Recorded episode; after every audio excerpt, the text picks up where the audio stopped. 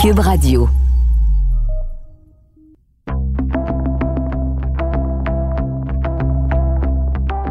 Bonjour, je m'appelle Josilito Michaud. De mon studio maison, vous écoutez Et après, un balado où je m'entretiens avec des personnalités publiques, des gens accomplis dans leurs domaines respectifs, à qui j'ai demandé de me partager leur vision du monde d'après, après qu'un virus, auréolé d'une couronne, est venu gouverner en roi et maître nos vies et en changer des contours. Tout ça a commencé par un confinement qui nous a obligés en quelque sorte à s'arrêter et voir le monde autrement. Stanley Volant, le premier chirurgien inou de l'histoire du Québec, homme de tradition et un homme d'action, il s'est retrouvé en plein cœur de la pandémie au moment même où le chaos s'annonçait que personne ne savait ce qu'allait faire cet ennemi invisible sur son passage. Il l'a découvert au fil des jours, il en porte encore aujourd'hui les séquelles. Stanley Volant, merci beaucoup d'avoir accepté l'invitation. Bonjour José Lito et Quaid à la façon Inou. Oh, c'est joli, j'aime beaucoup ça.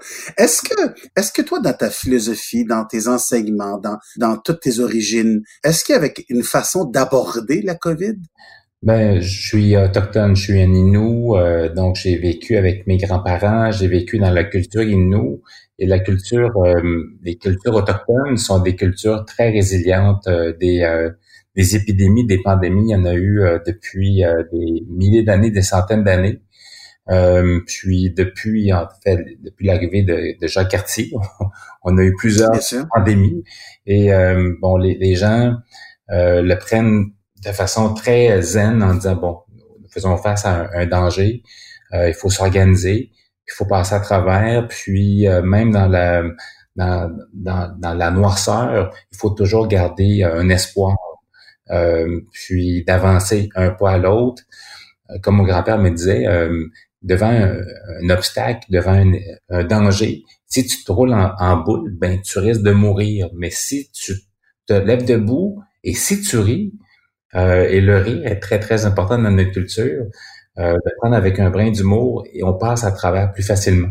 Parce que et on le sait, t'es la grande fierté de ton peuple parce que effectivement, t'es comme l'enfant chéri, parce que tu as réussi à te rendre à quelque part où tellement de gens aspirent à devenir ce qui était devenu. Est-ce qu'il y a une responsabilité supplémentaire quand on est chirurgien et qu'on est en plein cœur de la pandémie, à cause de ce qu'on porte euh, en l'intérieur de soi? Oui, il y a une, j'avais une, responsabilité supplémentaire comme euh, comme Inou. Euh, oui, j'avais une responsabilité comme médecin chirurgien. Je travaillais, je travaillais à l'hôpital Notre-Dame. Euh, j'étais très impliqué dans les structures de l'hôpital pour faire face à la pandémie. Et aussi, euh, j'ai été interpellé par ma, par ma nation. Ils m'ont demandé mon expertise, mon aide pour faire face à la pandémie. Euh, dès le début de la pandémie au mois de mars, euh, j'ai été interpellé par ma, ma communauté et j'ai fait. De quelle manière, Stanley, que je comprenne bien de quelle manière? Ils m'ont appelé carrément. Ils m'ont dit est-ce que tu est-ce que tu participerais comme expert sur euh, le, le, le, groupe stratégique de la pandémie pour la nation Innu et euh, j'ai accepté euh, avec fierté, euh, puis avec beaucoup de responsabilité quand même. J'avais, il fallait que je consacre peut-être un, un 6-7 heures de plus par semaine et plus, en plus de mon travail de chirurgien pour aider les gens de, de, mes de ma communauté pour faire face à cette pandémie-là. J'ai recruté des, des gens comme euh, Dr Kadir, qui est un ami à moi, très longtemps, longtemps que je le connais, euh, pour faire pour faire partie de cette cellule stratégique-là, nous, et aussi des médecins de la santé publique de la Côte-Nord pour qu'il y ait un lien entre le, ce qui se passe dans les communautés, entre le fédéral et le provincial. Donc, euh, j'ai participé activement pendant plusieurs semaines, voire des mois, euh, pour faire face à la pandémie chez les, dans, ma nation. Donc, je, je me, j'étais comme, je me sentais obligé de participer pour ma communauté. Est-ce qu'il y a eu beaucoup de cas euh, dans, ta, dans ta nation? Est-ce qu'il y a eu beaucoup de, de cas de COVID? On a peu parlé de ça.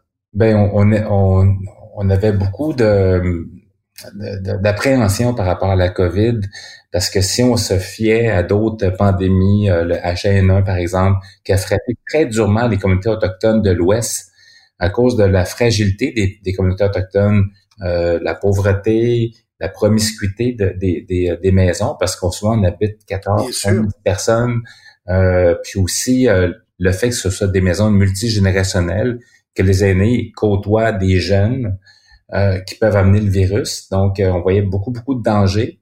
Et finalement, il n'y a pas eu tant de cas. Il y a eu euh, une vingtaine de cas dans la communauté nous au total. Aucune, aucune mortalité. Donc, on s'en sort très, très bien. Mais on s'est rapidement organisé dès le début de mars. On, on, a, on a bloqué l'accès aux communautés. On a établi des protocoles de, de prévention de, pour éviter que le, virus rentre.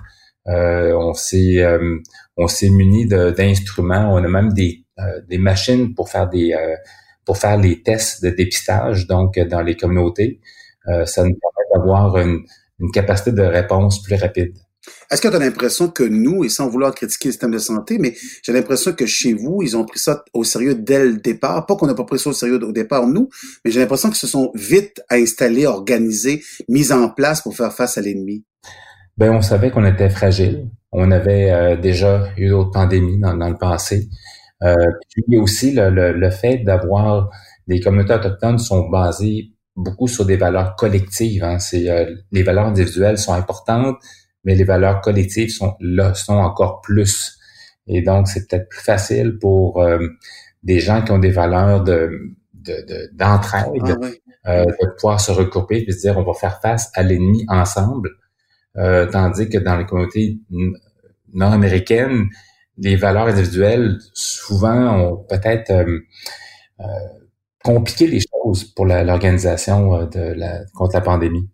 As-tu l'impression que ce que tu tiens en toi de tes origines, et, tu parlais des, enseignements très sages de, ton grand-père, tu le cites souvent, c'est un homme qui a été très important dans ta vie. Est-ce que tu avais l'impression comme chirurgien que ça t'aidait à traverser cette pandémie-là? Oui, ça, je pense, ça m'a aidé beaucoup euh, de ces valeurs-là. De, quand j'ai quand, quand la pandémie a commencé, je pensais beaucoup à mes grands-parents, ma grand-mère, à mon grand-père, puis euh, aux difficultés qu'ils ont eues, aux, il me racontait que quand j'étais jeune, il avait fait face à la grippe espagnole, tu sais, puis euh, au début du siècle dernier.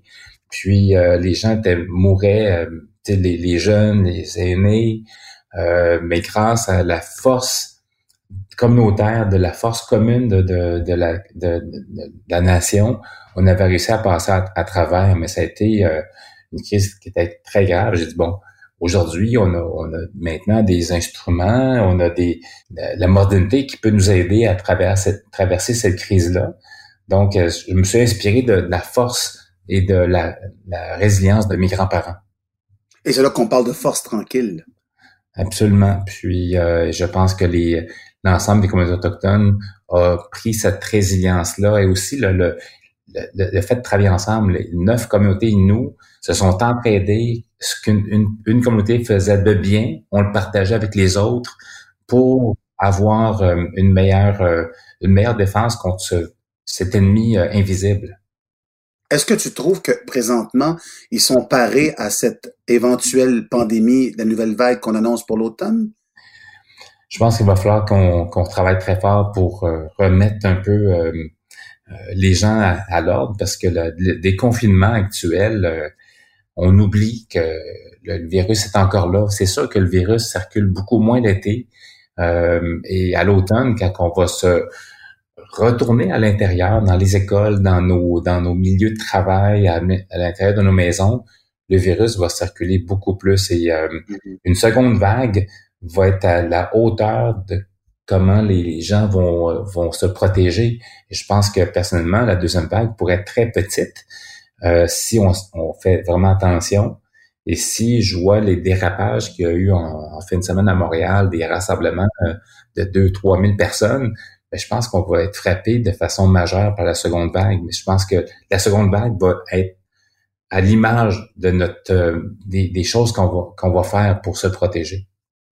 As-tu l'impression que la mémoire est courte et, parce que ce que j'aime beaucoup de ta communauté, c'est on se souvient, on se rappelle, comme les Vietnamiens, comme bien des, comme bien des peuples, où on a l'impression que les paroles sages de nos ancêtres, on s'en souvient. T'as pas l'impression que cette nouvelle génération-là euh, a vite oublié euh, les, les, les, problèmes liés à la pandémie dès le départ? Oui, je pense que la mémoire est une faculté qui oublie. tu as tout à fait raison, Josilto. Et euh, je le vois malheureusement. Mais, euh, mais nous, comme personne de la santé, on a beaucoup, beaucoup d'inquiétudes parce qu'on sait qu'une seconde vague va heurter très, très fort euh, le, le, le, système de santé. On, on était relativement prêt au printemps, mais là, le, le stress qui, que, ça l'a causé. Il y a beaucoup, beaucoup de gens qui sont pas revenus au travail, des gens qui ont des euh, qui, ont, qui ont été malades. Euh, bon, ils sont tombés au combat. Ah, ils sont tombés au combat, puis j'en ai connu plusieurs. Tu sais, j'ai une de mes collègues infirmières qui, euh, qui est tombée au combat, qui était dans le coma pendant plusieurs semaines. Et sa fille de 27 ans est décédée durant son coma. Ah. Donc, pour moi, c'est sais, les gens qui, qui, qui, qui, voient des complots, euh, que le virus est vraiment présent, et je, je, peux, je peux vous dire que c'est, euh, moi je l'ai vécu, je l'ai vécu pendant plusieurs semaines euh, d'être au, au, chevet des gens qui avaient la, COVID, aux soins intensifs, l'esprit, l'atmosphère lourde dans l'hôpital, et moi-même d'avoir peur à chaque matin de me lever puis de ramener quelque chose à la maison, d'infecter mes enfants, d'infecter les gens que j'aime. Euh, en tout cas, bref, euh, on a beaucoup peur que la seconde vague euh, nous heurte de façon brutale.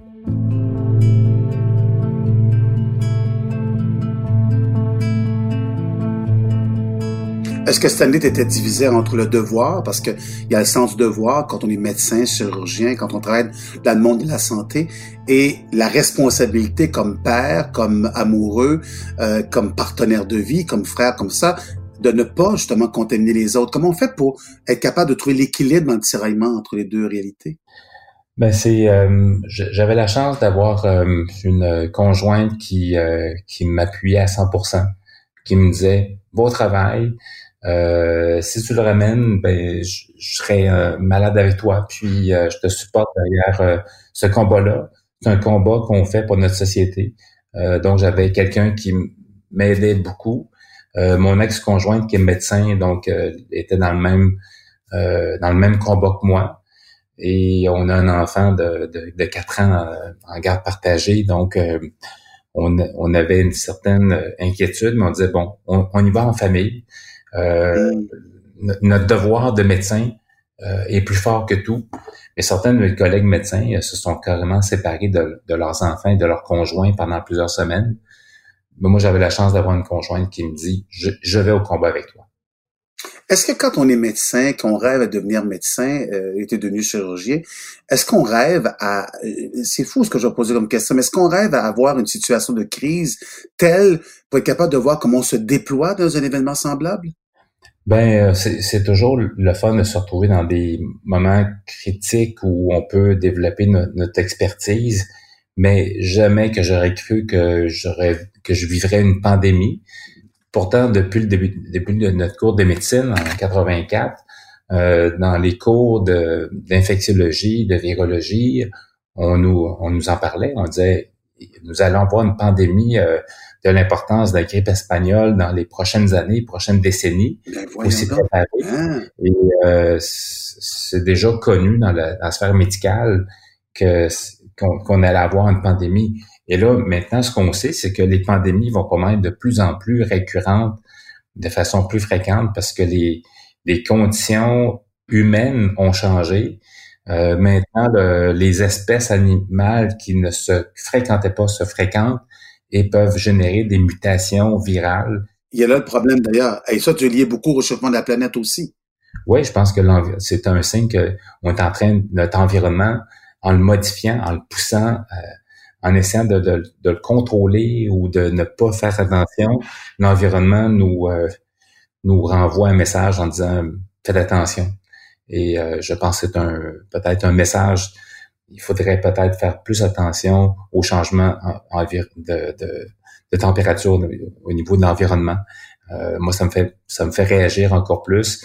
Puis j'étais, oui, j'étais pro environnement, mais je le suis encore plus à la fin de cette crise-là. Mais en même temps, toi qui as grandi dans les grands espaces où il y avait de l'horizon, contrairement au fait qu'on vit maintenant à Montréal, qu'est-ce qu'aurait dit ton grand-père face à un truc comme ça? Est-ce qu'il aurait dit, on n'a pas fait attention à ce qu'on nous a prêté? Euh, absolument. Je pense qu'il aurait dit, euh, il m'aurait dit cette, pour moi cette, cette parole-là de, on nous a, l'être humain euh, vit avec son environnement et doit vivre en harmonie. Et le, on n'a pas fait attention. On a brisé cet équilibre-là. Et la nature nous nous montre ce qu'elle est capable de faire. Donc l'être humain, le passage de l'être humain dans, sur la Terre, quelques quelques dizaines de milliers d'années, euh, parmi des millions d'années euh, que la Terre est là.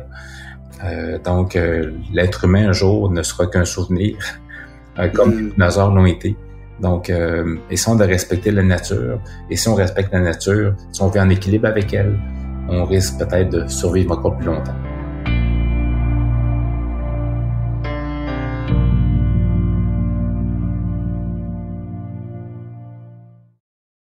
Protégez vos dépôts, c'est notre but. La SADC protège vos dépôts dans les institutions fédérales, comme les banques. L'AMF les protège dans les institutions provinciales, comme les caisses. Oh, quel arrêt! Découvrez ce qui est protégé à vos dépôts sont protégés.ca.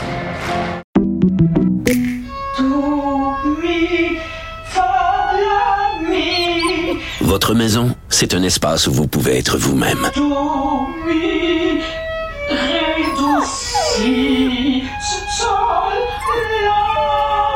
Mérite d'être bien protégée et vous méritez d'être bien accompagné. Trouvez la protection la mieux adaptée à votre maison avec Desjardins Assurance et obtenez une soumission en quelques clics sur desjardins.com.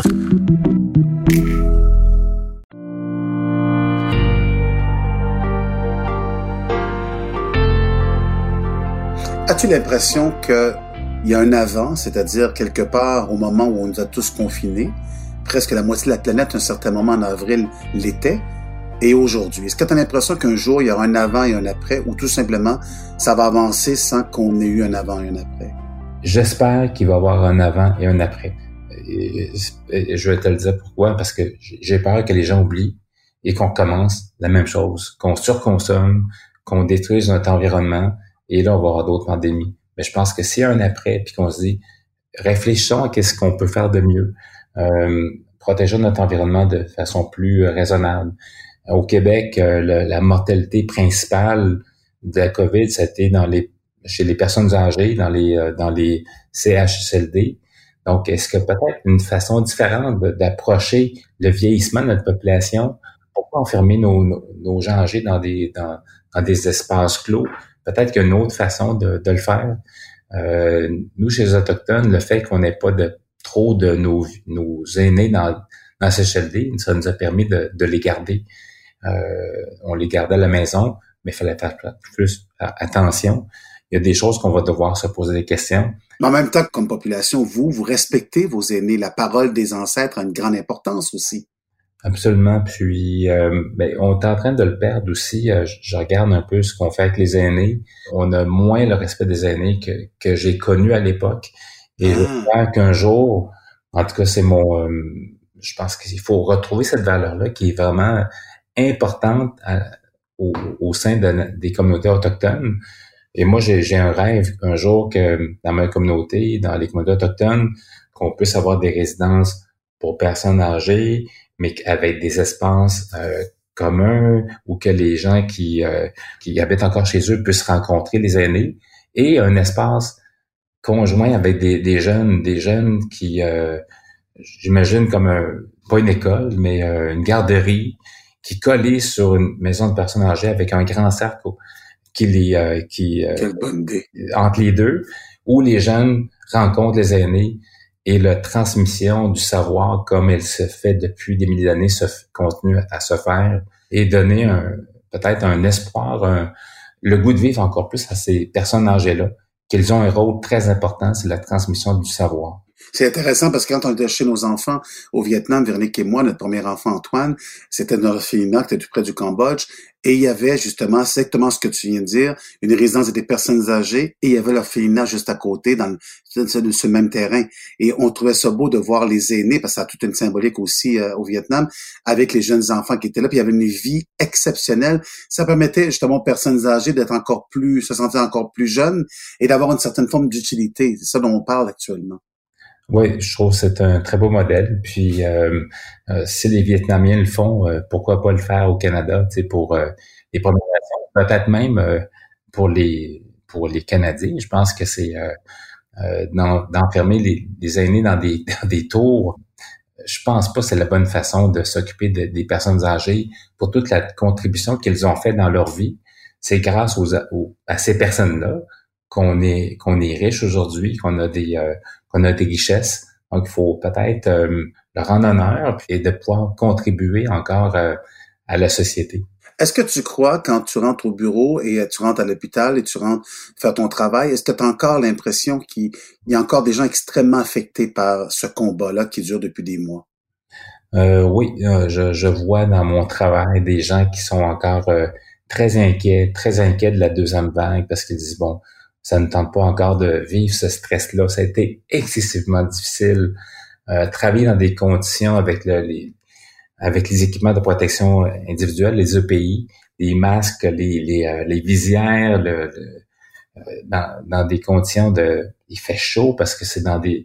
Il y, a des, il y a des machines pour sortir l'air de, de, ces, de ces endroits-là. Fait que ça, ça fait en sorte que c'est très, très chaud. Euh, je me rappelle, on, on était en sueur durant toute la journée. Il fallait pas se toucher. Il fallait pas toucher notre masque. Aller faire pipi, il fallait sortir de la zone de, de aller dans le sas de décontamination, aller dans la, dans, la zone non À chaque fois? Ouais, fait aller faire pipi, euh, euh, c'était euh, c'était difficile, c'était c'était pénible. Puis bref, revivre ça encore, il y a personne ça, ça leur tente et toujours le risque de, de, de contaminer d'autres personnes. J'ai des infirmières sur l'opération qui ont travaillé dans la zone aux soins intensifs, ils ont été infectés. Puis il y en a un qui a contaminé son autre, son, son coloc, oh. euh, infirmier. Donc, euh, il y a eu des, des, euh, des milliers de personnes dans notre, dans notre CIUS qui ont été, qui ont été infectées. Donc, ça donne pas le goût de, de retourner là-dedans.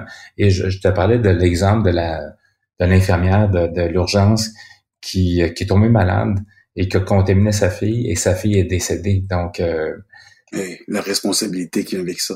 Ouais, puis euh, et ça, ça, ne tente pas de revivre ça du tout, du tout à l'automne.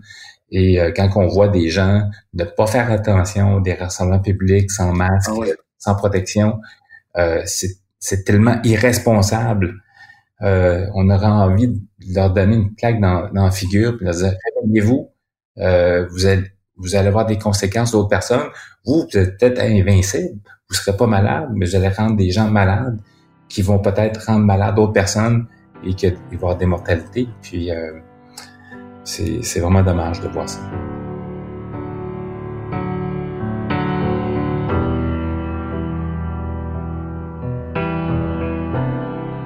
Est-ce que pendant ce temps-là, je sais qu'on a arrêté les chirurgies euh, pour permettre justement d'être prêt à toute éventualité qui était liée, intimement liée à la COVID? Est-ce que toi, tu as eu à reporter, comme tout le monde, des opérations? Est-ce que tu as eu à revoir ton plan d'action?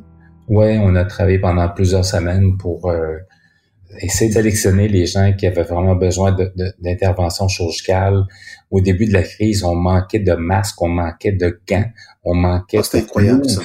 Euh, puis euh, j'avais des patients qui avaient des cancers que j'ai dû retarder de quelques semaines parce qu'on était à, on était à bout d'équipement. On était à deux trois jours de manquer de produits pour anesthésie. Euh, donc c'était c'était terrible. Et on a recommencé à opérer les cas moins moins urgents, peut-être pas électifs à partir du mois de juillet. Donc on a pris un sérieux retard. Les gens qui ont des des maladies non non cancéreuse, mais qui souffre quand même. Quelqu'un qui a des pierres dans le viscule qui fait des crises à tous les jours ou à toutes les semaines. Ben non, mais c'est sûr. Euh, ben, cette personne-là va attendre plusieurs mois avant d'être opérée et risque d'être opérée en urgence. Puis, avec tout le processus euh, à l'urgence, on teste tous les gens pour le COVID, on fait vraiment, vraiment attention. Ça a beaucoup de conséquences. Moi, j'ai, euh, j'avais trois, quatre mois d'attente. Et maintenant, j'ai à peu près 7, 8, 9 mois d'attente pour les chirurgies euh, électives. Et euh, la capacité de, de, de travailler, elle n'est pas encore à 100% On travaille avec 60% de nos capacités actuelles. Donc, on, on, on prendre du retard. Mais euh, les choix, c'est des choix difficiles à faire en disant celui-là peut attendre, celui-là peut pas vraiment attendre. Il y a comme une, il y a comme presque une entre guillemets une discrimination qui se fait malheureusement parce qu'on doit aller à l'urgence et aux urgences. Ouais, c'est c'est assez difficile de faire ce choix-là. Chaque semaine ou deux semaines, je revise mes ma liste et j'essaie de, de, dire bon lequel qui est le plus urgent? Puis euh, c'est sûr que la personne qui appelle euh, toutes les semaines à mon bureau, euh, ben je, dois assumer que ça doit être plus urgent que celui qui, qui appelle pas, mais je sais pertinemment que il y en a qui souffrent en silence, qui appellent pas, qui sont très résilients. bon, c'est c'est c'est pas une belle période de, notre vie comme médecin, comme chirurgien. Euh, j'espère que 2021 sera une plus belle année où on pourra commencer à opérer de façon normale et sans que les gens entendent de façon inutile. Euh, mais ça n'a pas été facile. Puis euh, et de travailler dans des conditions difficiles, difficiles humainement, difficiles de, de façon physique et psychologique. Là, c'était j'ai vraiment pas le goût d'y retourner. T'as encore des séquelles cette année de ça? J'étais très fatigué. Euh, très fatigué. J'ai, euh, j'avais trois semaines de vacances au mois de juillet que je pensais peut-être moduler. Et je les ai pris. une chance que je les ai pris. J'ai, eu de la misère à me rendre jusqu'à mes vacances. J'étais, j'étais vraiment brûlé euh, euh psychologiquement, mentalement, spirituellement. Euh, j'avais de la misère à dormir. et les trois semaines ont juste comme donné juste un petit peu plus d'énergie. Actuellement, on est au mois d'août, puis euh, je, pense, je pense déjà à mes vacances pour aller me reposer encore. Puis euh, c'est euh, relativement difficile. Je pense que le personnel médical le sent aussi. Les infirmières ont pas eu beaucoup de vacances cet été. On sent qu'on, qu'on est en train de, de d'étirer l'élastique au maximum et la machine ne pourra pas reprendre son plein potentiel parce que les, infirmiers, infirmières craquent un après l'autre. Euh, ça, a été un, été, un printemps difficile et euh, ça va prendre du temps pour euh, récupérer. Dans ta, dans ta philosophie, dans ton côté sage, qu'est-ce que tu te donnes comme permission pour l'après? prendre des temps libres, des temps où je, je, je, vais partir pendant quelques jours sans ordinateur, sans téléphone, euh, aller dans la nature, me ressourcer. C'est la meilleure façon, c'est de quand on a un téléphone, on part en vacances avec un téléphone, on reçoit à peu près une centaine de courriels. Euh, on, on, parvient pas à se reposer mentalement. Le mental continue 24 heures sur 24. Euh, et je pense que se ressourcer dans la nature, pour moi, c'est une des façons les plus euh, naturelles, les plus culturellement adaptées. Euh, j'ai fait plusieurs expéditions à travers les années. J'ai marché 6000 kilomètres. Et ben oui. euh, je sortais de mes expéditions revigoré euh, au niveau mental, spirituel. Euh, physiquement, j'étais magané au bout, mais dans ma tête, j'étais frais et j'étais prêt à affronter euh, l'Himalaya, l'Everest de nouveau.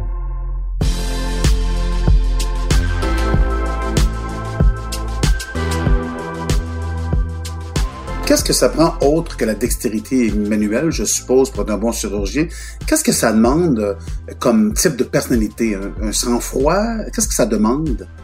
Euh, certainement un sang-froid, parce que euh, on a des situations des fois urgentes ou très difficiles où on opère puis on tombe sur un saignement qui n'était pas prévu, une opération qui qui va pas à la façon qu'on ça devrait aller. Donc, il faut avoir un plan B, un plan C, un plan D, puis il faut rester calme euh, devant la situation, puis il faut garder le calme pour pas faire paniquer le restant de l'équipe, parce que sinon le, le, le, le, contrôle va être perdu. Donc, euh, il faut avoir un calme euh, quand même euh, important. il faut avoir des aussi une capacité de pouvoir sortir de, de, out of the box. Si le plan A fonctionne pas, faut que tu sois prêt à prendre un plan B, un plan C, un plan D, un plan E pour euh, finir le, travail. Euh, je pense que ce qui, est très important pour moi, c'est l'humanité. C'est ça, je suis un excellent technicien, euh, je suis un très bon chirurgien, mais je pense que mon côté humain euh, donne des, des, des, des bénéfices importants à mes patients. Euh, et ça, je pense que ça, ça, se rapporte un peu à ma culture. On a une vision holistique. C'est pas juste le côté physique, le côté émotionnel, le côté mental, le côté spirituel à traiter. Et l'ensemble de ces aspects-là fait en sorte qu'on soigne de façon globale. Euh, Quelqu'un qui est déprimé va vraiment développer euh, des problèmes euh, physiques. On connaît les gens qui ont des dépressions, ont plus de cancer, plus de diabète, plus d'obésité. Et quelqu'un qui se fait amputer, c'est sûr que euh, quelqu'un qui perd une jambe va avoir des euh, va avoir une, dépression peut-être. Il va avoir, il va perdre la, sa, sa, sa foi, donc des problèmes spirituels, des problèmes émotionnels, il va avoir des, des, des, chicanes avec autrui parce que il y a, une, une, rage qui est à l'intérieur. Donc, faut traiter la, personne de façon globale.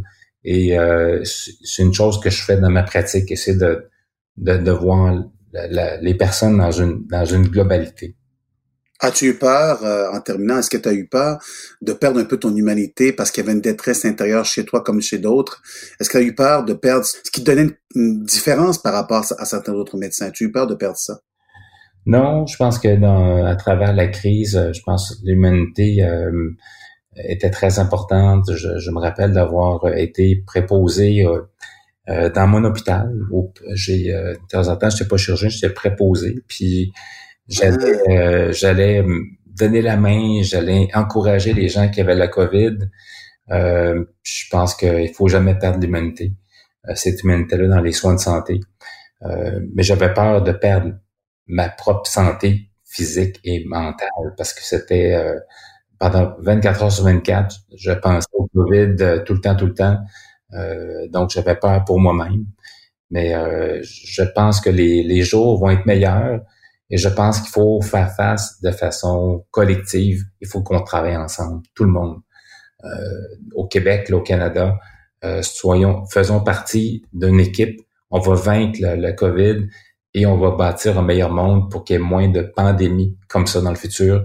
Je veux pas laisser un monde comme ça à mes enfants.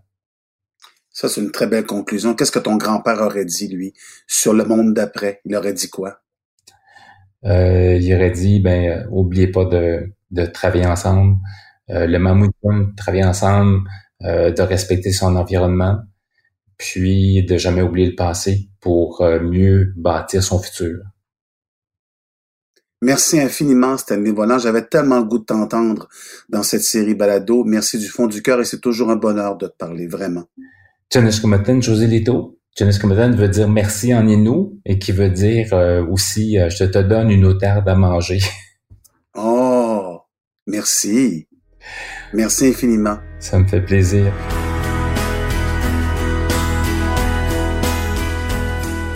Et après est une production de Cube Radio Réalisation Anne-Sophie Carpentier, chef réalisateur Bastien Gagnon La France. Je m'appelle José Lito Michaud. Merci d'être à l'écoute et à très bientôt.